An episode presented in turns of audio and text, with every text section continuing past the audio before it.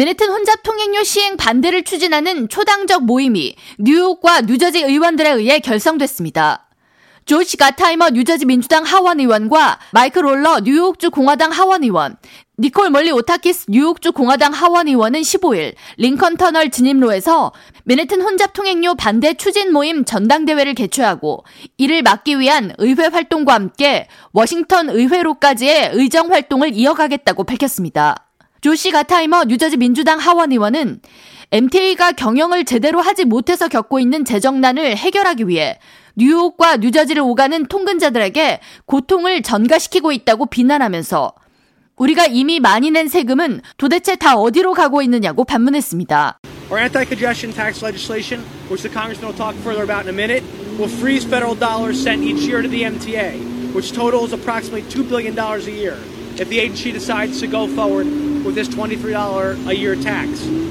스테튼 아일랜드를 대표하는 니콜 몰리오타키스 뉴욕주 공화당 하원 의원은 맨해튼 혼잡 통행료 시행은 뉴욕과 뉴저지 지역 모든 주민들에게 심각한 경제적 손실을 부여할 것이라고 전하면서 이날부터 결성된 혼잡 통행료 시행 방지위원회는 연방 고속도로 위원회로 하여금 MTA 환경평가 자체를 거부할 것을 촉구한다고 밝혔습니다.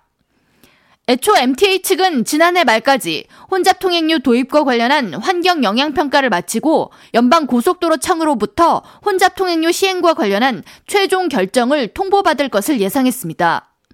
그러나 현재까지 연방 고속도로 청은 맨해튼 혼잡 통행료 시행과 관련한 결정을 보류한 상태입니다. 지난 2019년 뉴욕주 의회에서 통과된 맨해튼 교통 혼잡료 시행 법안은 극심한 교통체증과 대기 오염을 막기 위해 맨해튼 60스트리트 남쪽 지역으로 진입하는 운전자들에게 최대 23달러의 통행료를 부과하는 것을 주 내용으로 하고 있지만 법안 통과 직후부터 찬반 논란이 거세게 일었습니다. 특히 뉴욕을 매일 오가는 뉴저지 출퇴근자들에게 연간 최대 5천 달러의 추가 비용을 발생시킬 수 있는 점과 함께 혼잡 통행료가 60스트리트 남단에 국한되기 때문에 통행료 징수를 피하기 위해 조지 워싱턴 브릿지와 같은 북부 지역으로의 차량이 대거 몰려 더 심각한 교통 체증을 야기할 수 있을 것이라는 우려도 있습니다.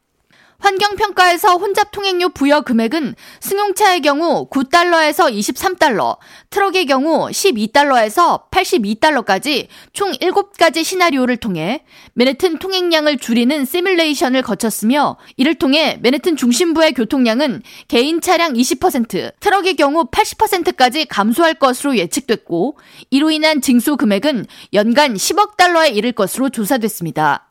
뉴저지 조시 가타이머 의원은 혼잡 통행료 시행으로 맨해튼 외곽 일부 지역에는 트럭 교통량이 급증할 것이고 이 때문에 크로스 브롱스 익스프레스웨이와 RFK 브릿지는 트럭들의 정체가 심화할 것이고 뉴저지 버겐 카운티의 I-95 도로 역시 트럭 정체가 심화할 것이라고 문제점을 지적했습니다.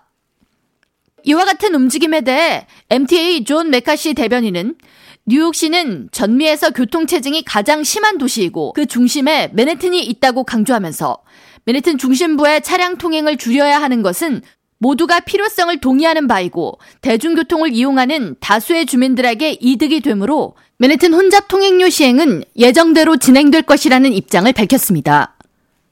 K라디오 전영숙입니다.